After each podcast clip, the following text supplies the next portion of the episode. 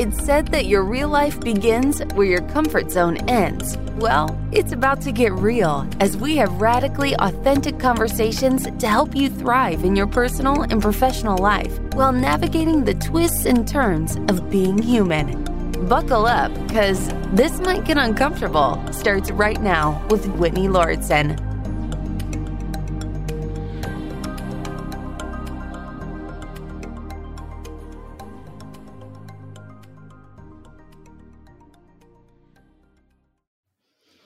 Today, I am recording with Erica Hornthal, and we're actually doing audio only today. We ran into some issues with Zencastr, and it gave me an opportunity to practice grounding myself, connecting with myself, really tuning into how my body was feeling and that's exactly not, maybe not exactly is the best term, but that is one of the things that Erica specializes in as a dance and movement therapist. And as I was going through Erica's work to prepare for today, I felt a lot of ease coming up just knowing that we are going to cover this important topic that funny enough since the show focuses so much on phys- the mental and emotional side of our health i tend to not put too much emphasis on the physical side. So, Erica, thanks for joining me today to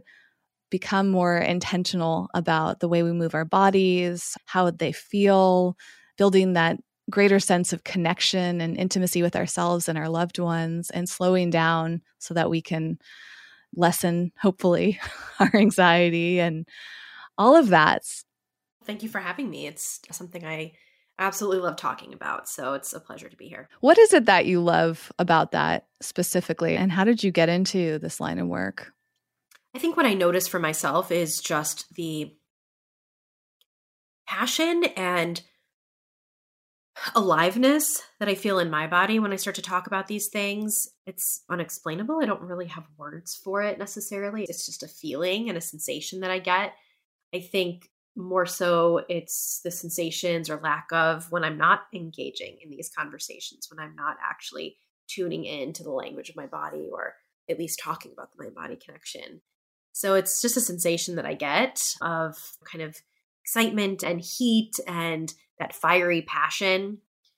Um, I don't know if it was something that I always was aware of, but I think it's something that's always been inside of me. And I've always been traditionally a verbal, very cognitive person. So it didn't really come naturally to me to listen to my body. I think I was very good at turning off my body or shutting off sensations or numbing them or ignoring them.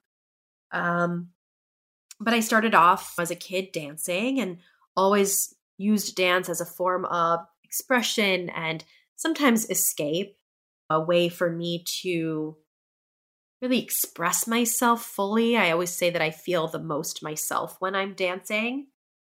And as I started to explore career options, ultimately I was led to the field of dance movement therapy. I was able to marry my passion of moving and dancing, more specifically, with my love for psychology and mental health, and ultimately really trying to create accessibility and ease for people to understand this innate wisdom of their body, using their body, how to listen to their body to better support their mental health.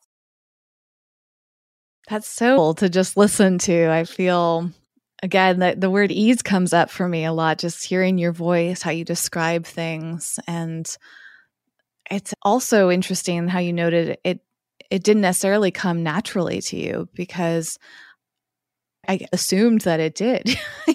and it's such a great opportunity to check assumptions. Some of the things that we're best at, that we become experts in, that we're most passionate about, weren't necessarily there our whole lives. So, how did you transition into how did this become that passion and aliveness, like you mentioned, if it didn't come naturally to you when you were younger?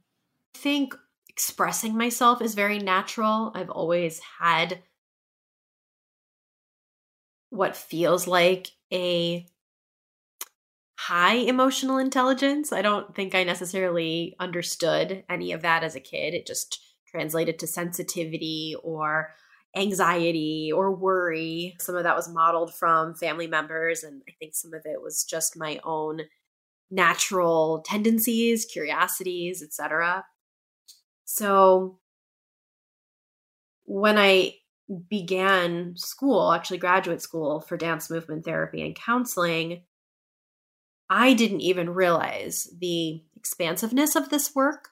And so here I am just using what I know of to be true of dance and I think what most of society thinks of as dance this certain set of choreography, skill set, and over time have really come more to understand that it is how present we are in our bodies, how much we're able to express ourselves through our bodies, how much range of emotional capacity we have through our movement. So I think what really started to shift for me was certainly not in graduate school because I, even after I graduated, I was still thinking, what is this? What did I get myself into? I loved it. I found a passion for it and certainly wanted to, to continue to grow as a practitioner. But I still didn't realize the full Uh, capacity, I guess, the full potential. And every therapist is different. Every practitioner practices a little differently, has a different influence that they focus on. So I think what really happened for me was one, this passion for advocating for the field, realizing that not enough people knew about the power of dance and movement within the therapeutic relationship as a niche form of psychotherapy. But I think the other thing that happened was this innate ability for me to make movement accessible to everyone and to break down the myths and assumptions and even stereotypes that movement has. That oftentimes when we think of movement, it comes with the word exercise, and that really leaves so much to the imagination. It's, really lacking with regard to how much we could be bringing to the table in order to support our mental health. So I think that's where I really feel like I've landed and a place that I could just speak extensively on and realizing that there's a lot of talk about somatics. There's a lot of talk about body and movement, and especially with regard to trauma. But there's a lack of practicality, there's a lack of accessibility. And even when we say things like listen to our bodies, it's very elusive for a lot of people. We don't know what that means or how to do that. So I feel like my skill set has really been in bringing it back down to earth and making it more accessible. And that was something I needed because that's really how I entered into the work myself. That's really beautiful.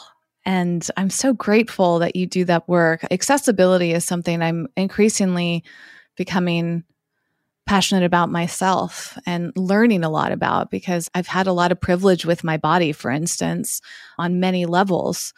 I am able bodied. I am uh, carry the privilege of being a white woman, on and on, all of these things that I just took for granted.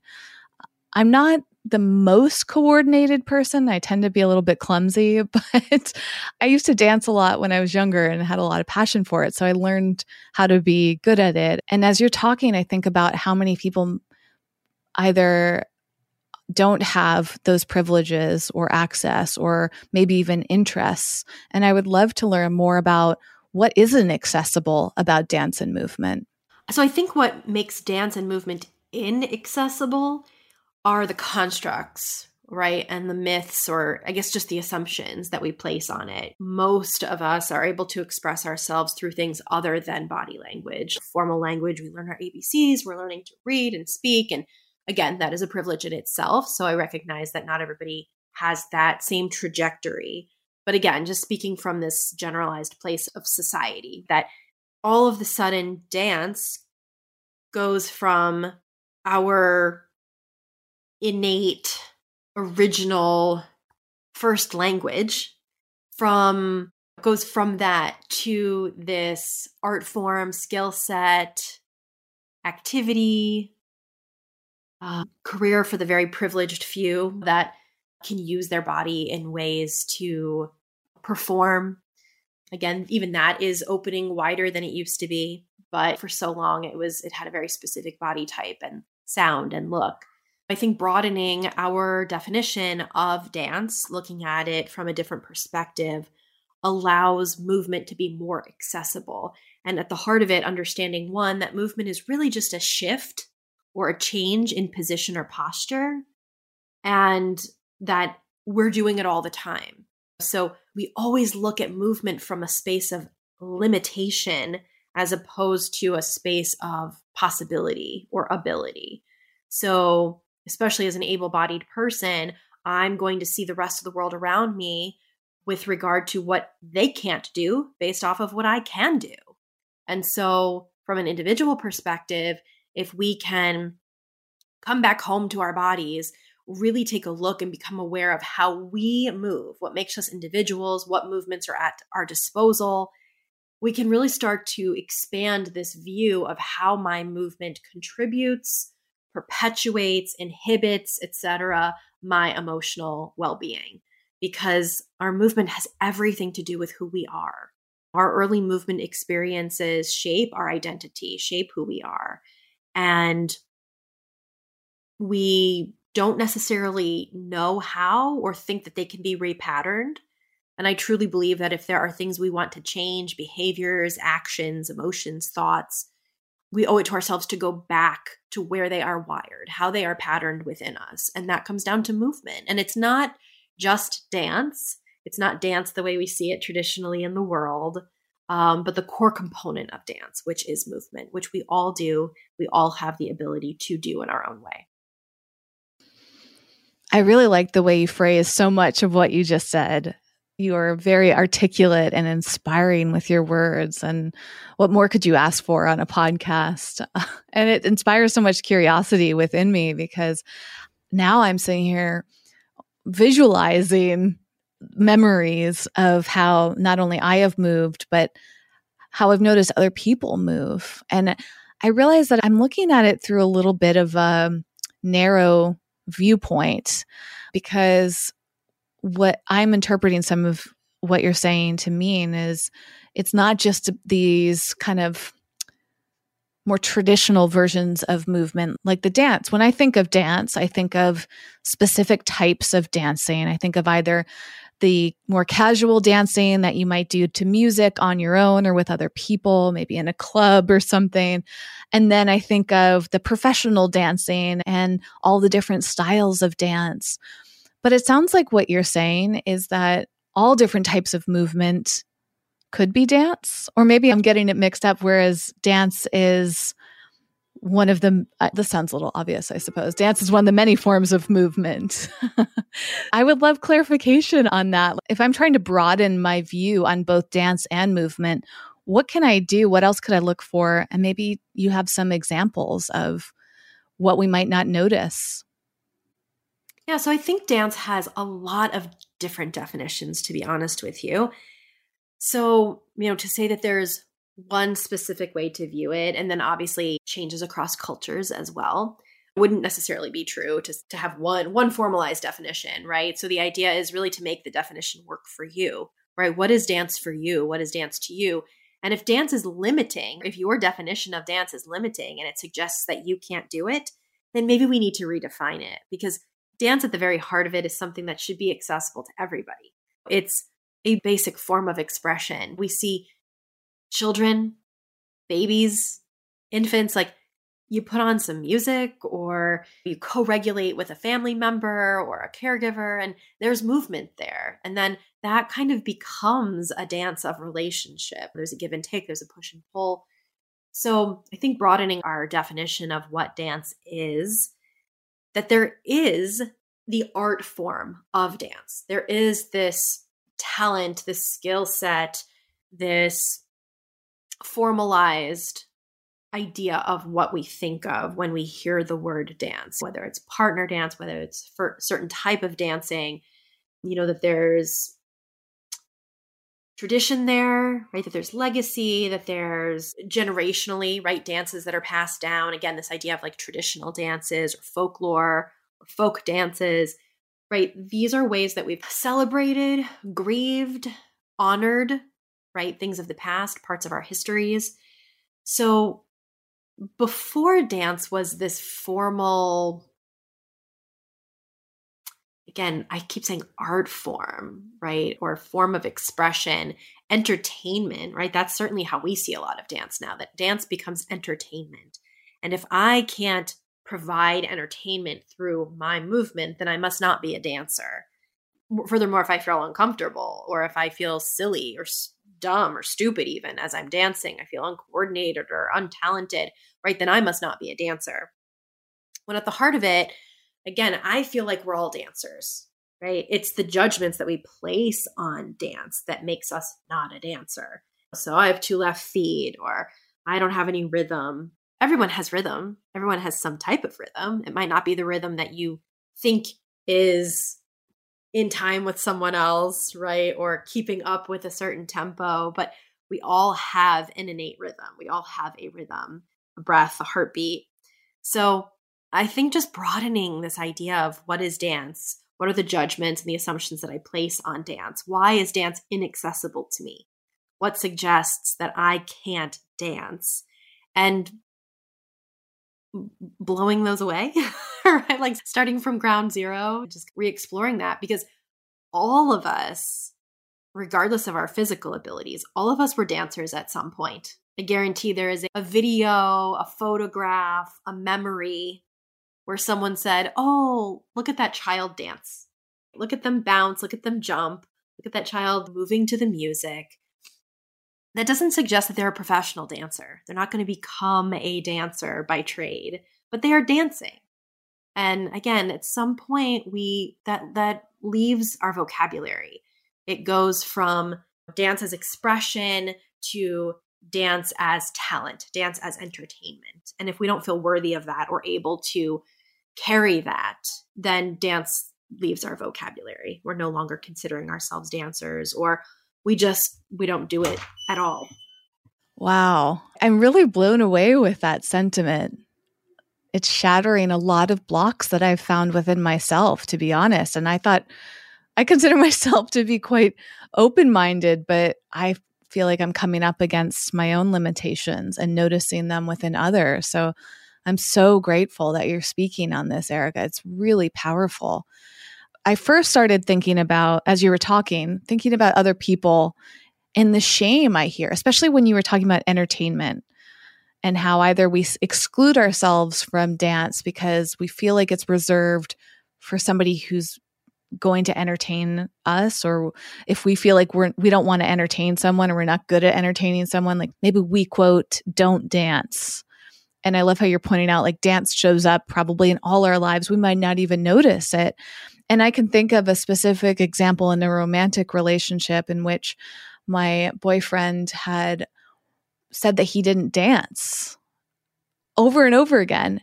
And yet I would catch him dancing around me. and I sometimes would point out, I thought you said you didn't dance. And we'd laugh about it. And I realized that it was just like it's not that he didn't dance. Like anytime music came on that he enjoyed, he would dance around to it. But in his head, I think he was viewing it as he he wasn't a good dancer, so he wasn't a, he didn't dance. You know, but it was it was a very different definition. Yeah, it makes me think that we almost have to ask ourselves who are we dancing for? If someone says I don't dance, I don't think it's that they don't personally move or dance. It's that they don't dance for others. They don't dance with the expectation that someone's going to watch them. Or again, that definition of professional dancer, which means someone's going to pay, right, to watch them dance. So in that case, I'm not a dancer either. I can count on one hand how many times I got paid to dance, and it was in the capacity of like a bar mitzvah or something. So it's I think perhaps if I were a professional dancer, we'd be having a different conversation because I would have a skewed view. But considering that I don't embody professional dancer, I don't when I say call myself a dancer or even have a hard time calling myself a dancer, it's because I don't have that professional dance. I'm using quotes, professional dance identity. I see dance as a way of connecting to myself. I like as I said, like I am the most myself when I dance. And and that means that I lose myself when I'm not engaging in dance in a regular on a regular basis, which is so often as an example, like my spouse was recently out of town And when it's just me watching the kids, my freedom to go out and take a dance class or go to my whatever my movement practice of choice tends to go out the window because I can't bring them and I can't leave them. so it's interesting because then for me, I start to lose touch with a little part of myself. And it's so important for me to get back to that place, which is great, you're back. I'm going to go dance. And that begs the question of why don't I just put on music, right? Or just dance around my kitchen, which I can totally do. It's it serves a different purpose, right? For me, it's really it's actually going to a class, it's following someone else's movements. It's not necessarily following the rhythm of my own heart, although that's very healing for some people. So it's also recognizing what purpose dance serves for you if you connect to that word. And if you don't, that's why I really started using the word movement more. It's why, as therapists, we hyphenate dance movement therapist because not all of us as therapists connect to that word dance, and not all of our clients do. But again, at the heart of it, we are all moving, and it's about using movement to express something that may be too deep for words. And that circles back to that question I was pondering earlier. And you just gave me so much clarity of understanding. I think movement can be very separate from dance, although I'm not 100% sure if you would agree with that. Like it's all movement dance in a way.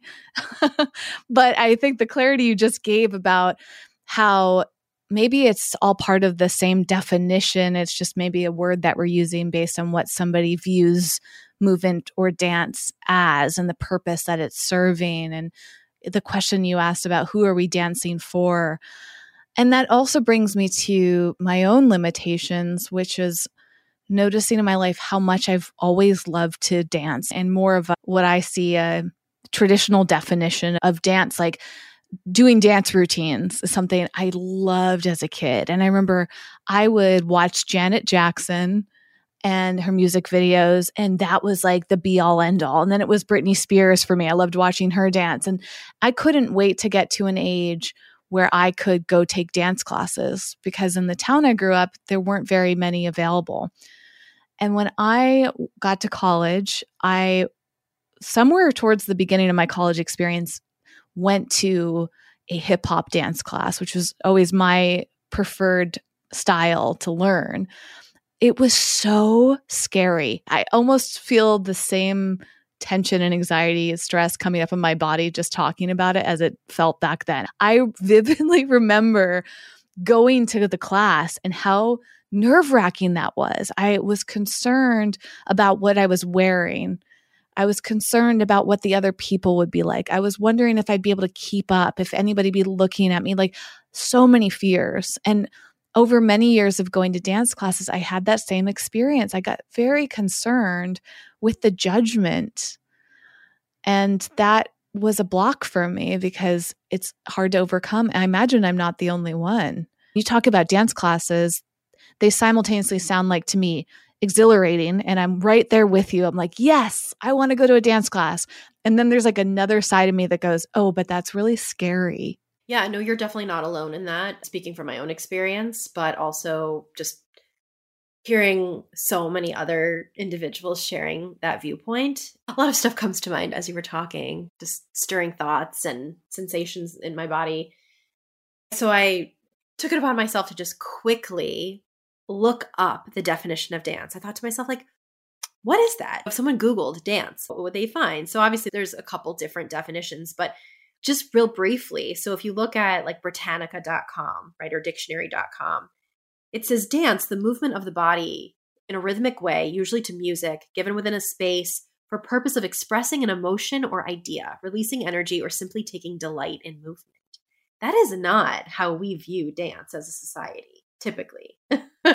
it's performative, right? And so when we perform, it comes with judgment. And very early on, right, when you said, Oh, I took these dance classes, we have this experience where it goes from creative movement or pre dance. You're two, three, four in kind of this exploratory ballet class where we're we're embodying butterflies or we're to be animals moving through the jungle. And then you graduate from that and you go into technique. And it becomes about how your body looks, looking at yourself in the mirror, your alignment, You have to perform for others. You get critiqued. And I'm not saying that's a bad thing. I think within reason, there's a lot to learn from that structure. But it is where the divide happens between movement and dance as creative expression, this idea of using and moving my energy to express an emotion or an idea, versus conveying something to an audience, conveying a certain emotion or posture or perspective based off of how I move, and that there's a right and a wrong to it. So, in dance movement therapy, there's no right or wrong way to move your body because it is your own innate interpretation of what you experience from a body, from an embodied perspective. In a dance class, there is a right or wrong because there is a technique, right? There is a skill level. And that's not to say, I should say that's with certain dances, right? You could dance to the beat of your own drum, right? And that's fine. But I think all of us, uh, most of us know that if you're going to take a dance class or grow up in a studio, perhaps, that there is a set of criteria. There is a quote, right way and there is a wrong way to engage in a traditional dance form. And that's very scary. I have a reaction to that as well. I'm like, oh, I don't want to do that anymore. No, my days of trying to pirouette or get a perfect plie or leap across the floor probably behind me. And not because I, quote, can't do it, because it doesn't serve a purpose for me anymore. It doesn't feel good to meet someone else's standards. I dance for me. I dance because it feels good. It's a way to express what I'm feeling or what I don't even know I'm feeling. And so I think we really have to weigh the two definitions, right? This idea of dance as expression and dance as performance. And some of us can engage in both. Some of us choose one or the over the other. But this idea of dance as performance has such a heavy bearing in society that it prevents us from dancing. We say, that is not for me. I'm not able to do that. Therefore, dance is not in the cards. And I think that is a way that we I know that's a way that we limit our own capacity for healing because the body needs to be included in mental health. And if we are so afraid of judgment through the body, or we have these experiences, right, growing up where our bodies were judged, especially in a dance class, then there's no way that would be the outlet that's missing from my life. And I think that's what so many people that engage in this type of healing are blown away by because not only are they so disconnected from their bodies, but they would never in a million years consider themselves dancers or even movers. And it was the one piece that was missing from their mental health journey. Erica, it's been so lovely to listen to you for me on a personal level because it's revealing blocks that I didn't fully know I had. because I not only can recognize how a class based on a technique, a dance technique, can feel uncomfortable for me, even though I simultaneously enjoy it. I felt mostly joy in dance classes. The times that I haven't felt joy are for the exact reasons you mentioned, the times where I've been corrected by a teacher. I remember one big memory that happened over 10 years ago at a dance class when a teacher in front of the entire class told me that my shoes weren't right and there was it wasn't like I was trying to be some professional dancer. I was just there to take a class. And she made this, she literally made fun of my shoes. And I was mortified. And it was a huge class. And this is, I could go on and on about how much shame I felt from that one moment and wonder about the ripple effect that's had that I haven't even considered since. But there's also, for me, the blocks I have around some physical therapies. My my therapist that I'm working with right now a few months ago encouraged me to do some humming exercises and I really didn't like it. I was perplexed like why does this feel so uncomfortable to hum? It was just the two of us. We were doing a virtual session and he gave me permission to mute myself. I think I even did, but it was deeply uncomfortable for me. And then I based on that experience, wonder like, would I feel deeply uncomfortable doing dance therapy? There's something about being witnessed for me that's really uncomfortable. And there's also even the curiosity like, what if for instance, I was doing a session with you, and just like you and I right now, we're recording. We can't see each other because of our technical limitations today. We have our videos off. And I'm wondering, like, if in this moment, Erica, you gave me a therapeutic process, I think I'd still feel uncomfortable doing it, even though you weren't watching me and nobody else was. And I wonder, based on your client work, is there, is that a, I would just wonder what you think of that. I won't place any questions beyond that. what is, what does that mean for someone, me or anyone else who can relate to what I'm feeling right now? Who's feeling those physical blocks come up even in a safe psychologically safe place. Yeah so i'm not here obviously to qualify that or place judgment right on or or what's the word like diagnose because i think that is the norm right for a lot of i'll even say us. Like i definitely have those experiences too where i'm like oh, i'm not going to do that no right? That's uncomfortable. I don't want to do that right now. And there's something empowering right about not doing something that doesn't feel comfortable. My only reaction is that isn't that where growth happens? Like change and growth happens through discomfort because we don't want to throw ourselves into the deep end and dysregulate our nervous systems entirely. But we also never evolve if we never experience something out of our comfort zone. So I tend to lean into those times and ask myself, why am I so hesitant or resistant to do this? Why does this feel so uncomfortable? When was the last time I did this? Is this something that I just need to experience more of, or maybe I just need to revisit at another time? Do I have a history with these things? Was I shamed for moving a certain way, dancing a certain way, singing a certain way? Yeah. So I just say lean into it. That's when I become curious, when I have a, an embodied response to something, especially when it is counter to what I thought I would want or what I'm in, being invited to do. You don't have to override the no, you just have to be curious and wonder why it's there. So I, yeah, I would just invite in curiosity. That that's a normal response for a lot of us. I get that too, even as a dance therapist, even with my own dance therapist. There are definitely times where I feel uncomfortable in my body and I don't know don't know if I'm ready to explore it, right? Or I don't know if I even want to explore it. And that's okay. It's not about overriding those parts, it's about listening to them and witnessing them. There is a part of me, right? Or my I'm noticing the sensation in my body that's stopping me from engaging in this. And maybe it's for then I maybe I can put an emotion to it, right? I feel embarrassed, I'm shamed, I'm insecure, I'm vulnerable, XYZ, right? So I just get curious about them. I lean into it and recognize that it might not be your optimal intervention. Not every, yes, dance therapy is for everyone, but it's not going to be for everyone, if that makes sense. Just internal family systems could be used for anybody, but not everybody is going to engage in it. We get to have free will, we get to choose what modalities we engage in.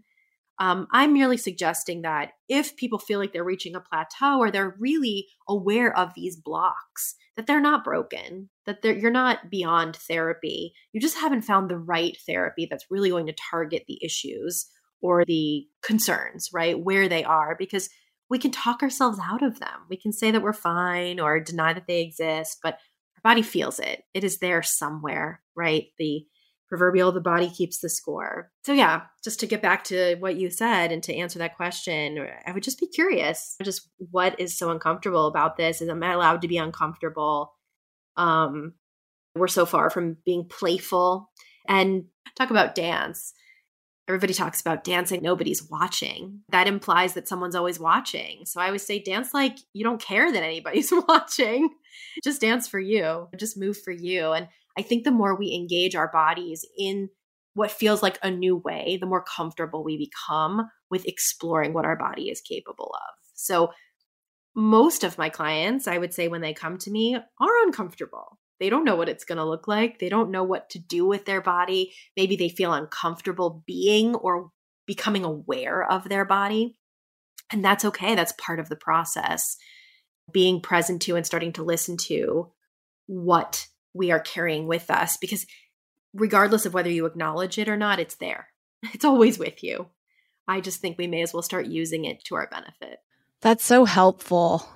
Erica, and I feel inspired to spend more time reflecting on this because it's something I think I've just overlooked. And even when you said that statement about dancing like no one's watching, mm-hmm. dance like you don't care that anybody's watching. Right? Yeah, exactly.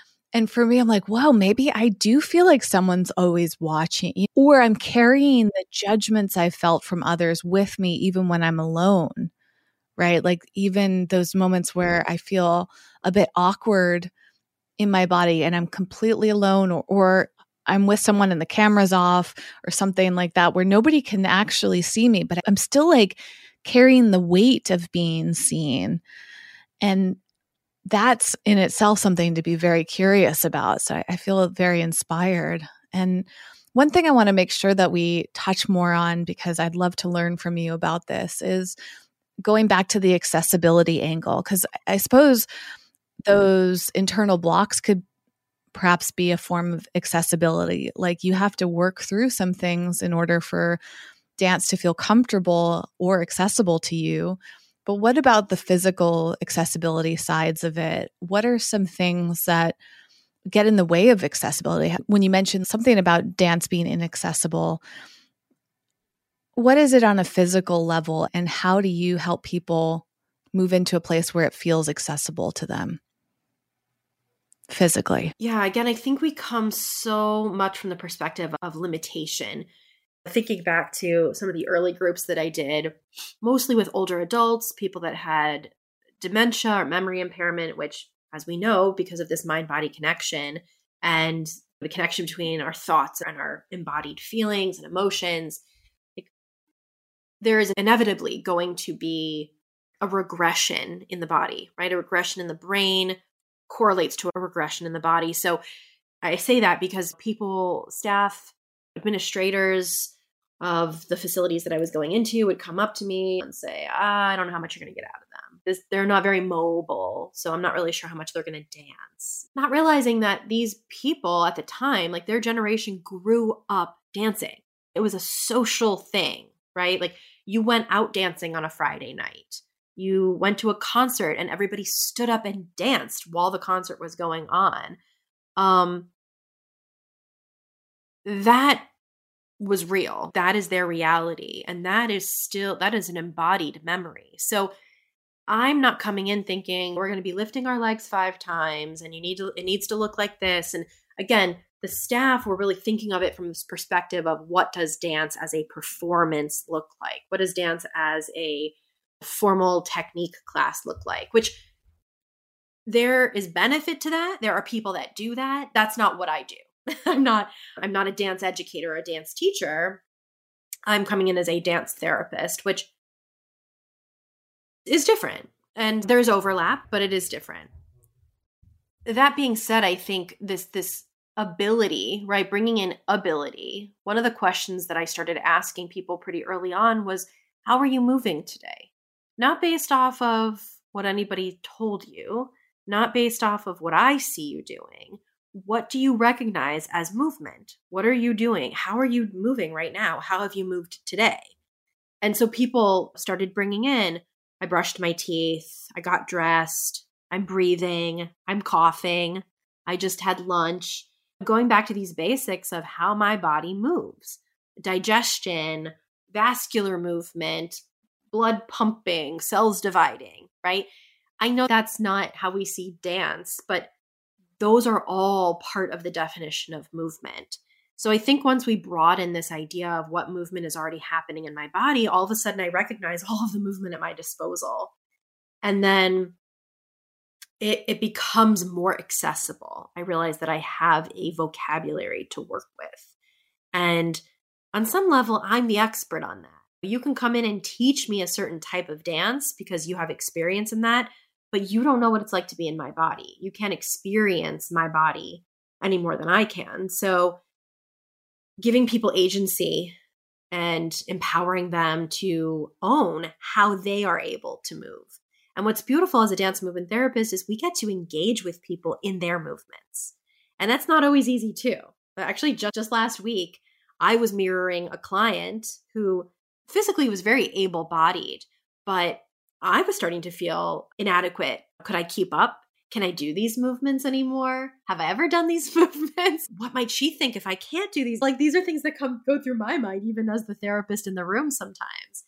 It's not necessarily being a master of movement because no one can really move the way anyone else does, right? We can emulate it, we can mimic it, we can mock it, right? But nobody really knows what that embodied experience is except you. So peeling back the layers of what's expected of us as we dance and really redefining how am I moving? What does my movement look like? What's my affinity towards certain movements? Are there certain movements that I avoid altogether and don't even realize? Do I prefer to be low to the ground? Do I prefer to be close towards my body? How do I feel when people come into my space? Can I share space with others as I move through the world? These are all elements of dance and yet we're separated from them because we don't necessarily engage in them within the capacity of a studio or going to a class or taking a class. It requires having these conversations and sitting with the definitions we've that have been ingrained in us and giving ourselves permission to redefine it. Speaking of having conversations, I'm curious if you have tips or advice for how we can not only examine this within ourselves, but with others. You mentioned earlier the community element of dance and how that was such a big part of socializing, dependent on generation. Hopefully that still is, but I think it just it looks a little bit different in modern times. But what else could we do to support people around us who might want to uh, move through their limitations when it comes to dance movement? our bodies are trained in a sense, I don't know if that's the right word, to mirror the bodies around us.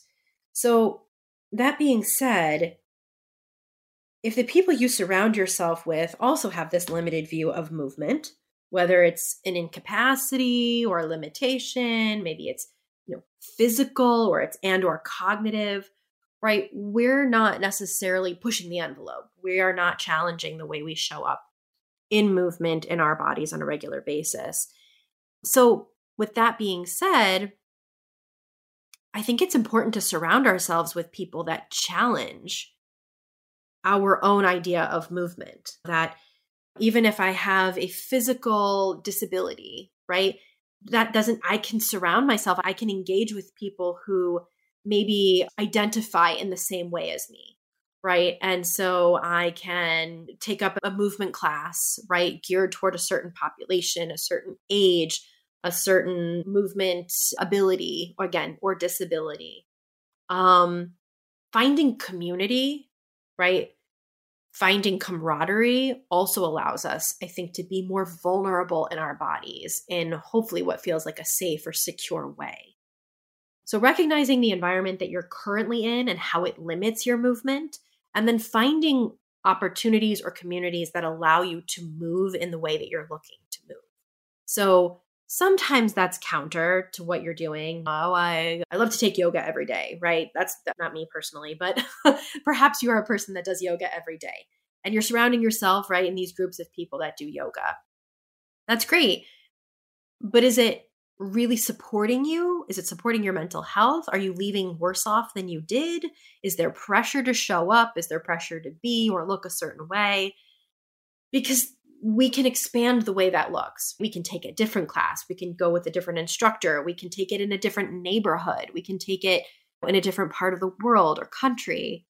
Maybe we switch it up altogether. And if I'm always used to doing yoga, then I'm actually going to go for a hip hop class or I'm going to take Zumba or higher interval training. We need variety in our movement. We need to expose our body to different ways of moving. If we limit our movement, we limit our emotional range. And so we don't want to just drop ourselves into the deep end, but we can slowly increase our tolerance to different styles of movement, forms of movement, rhythms of movement to ultimately expand and enhance our resilience. You've given me so much to think about, and I imagine that the listener feels the same way, Erica. these are really incredible tools for thought. and opportunities to make some shifts in our lives. And we can do that almost immediately, if not right now. The beauty of listening to a podcast is often that you can multitask. So you could start moving your body uh, as you're hearing these words, and maybe you already have, or maybe switch to some music after this episode and see how that feels. You've opened up a lot of possibilities, Erica, and I'm deeply grateful for that. I love this end note around community and camaraderie and also expanding our experiences to include different types of movement with different types of people. That to me mm. sounds really appealing. And also like you were saying, putting our place ourselves in places where we can be and can feel vulnerable in our bodies. Some places are just not going to feel safe to us, or maybe we need to do more work on ourselves in order to feel safe. Like there's complexity there, but it also sounds yeah. simple. Yeah, and I, I just want to say, and because there is this push to to go into places that automatically say they're safe. And I fall into that too. Sometimes I, I'll invite people into my office, studio, whatever you want to call it. And they feel very, they feel warm. They feel welcome. And I will sometimes interchange that word with safe, right? Yes, this is a safe space. Safe to me. It's my office, right? But I can't actually assume that it's safe for everyone. Maybe it's not safe, right? They may have had other experiences in the same building they don't even know me. We don't have any trust built yet. So we have to rem- remember that trust cannot and safety cannot be assumed, even if the intention of safety is there. Giving yourself the opportunity to even recognize when an environment feels safe and when it doesn't. You know, that there's a difference between lack of safety and vulnerability, right? Discomfort and, uh, and threat. That not all discomfort is a threat doesn't necessarily compromise our safety, but we don't know if we're not engaging in this practice, right? Putting ourselves in new environments is certainly new ways of moving. Because again, the idea for me is if we just continue to move in the same ways, we're not actually retraining or rewiring anything. And it makes it much harder to follow those mantras, right? And to change those mindsets. It works for a lot of people until it doesn't anymore. And uh, it, it's just, it's it's not all that different than exercise, right? When you do the same exercise over and over again, your muscles plateau. And then, okay, I'll increase the weights, you know, or I'll increase the reps. But again, like it it only does so much for so long. And it's the same thing for our movement and our mental health. If you're doing the same exercise over and over again, if you're moving in the same way, sitting in the way, gesturing in the same way, and you're having trouble changing your mind or thinking beyond the self, the negative self talk, or making positive changes to your lifestyle and your mental health, movement could be the one thing that is missing. And just giving yourself the opportunity to not even change your movement, but just to notice what is or is not already present.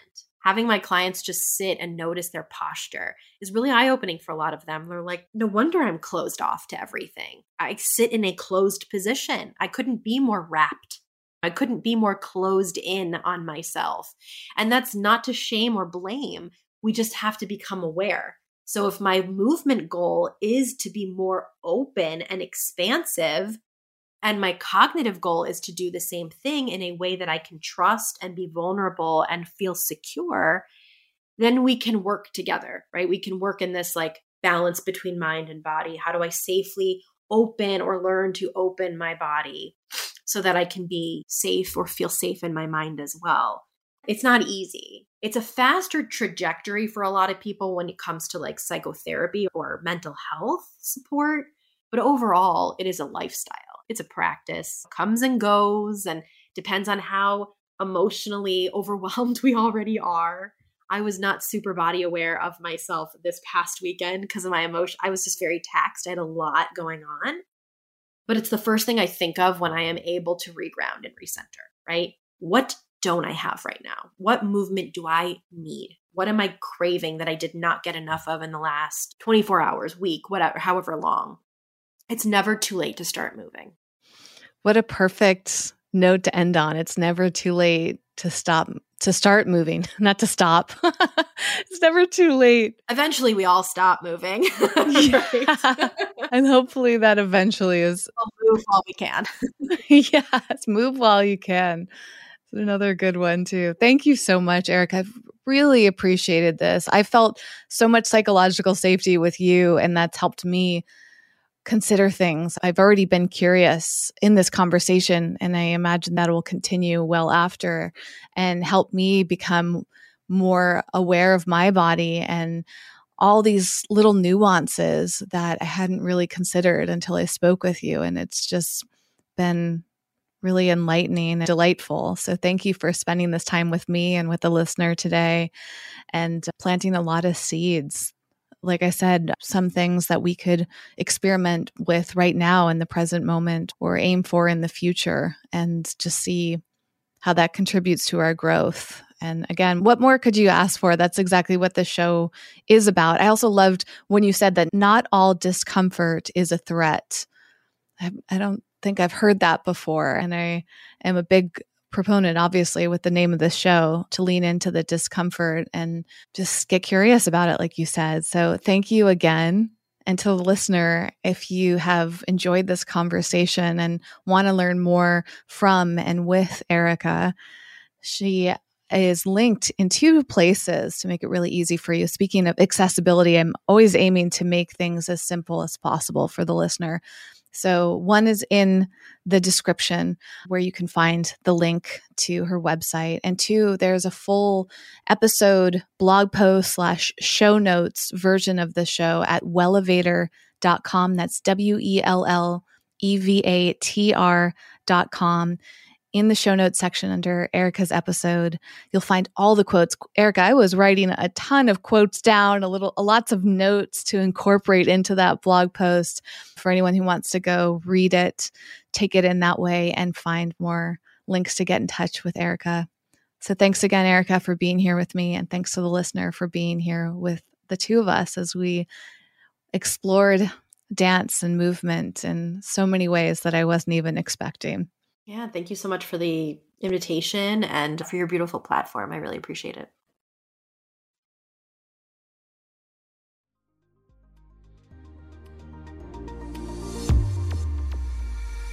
Thanks for listening and getting out of your comfort zone with us today. For show notes and more high performance resources to help you thrive, go to wellevatr.com. That's W E L L E V A T R.com.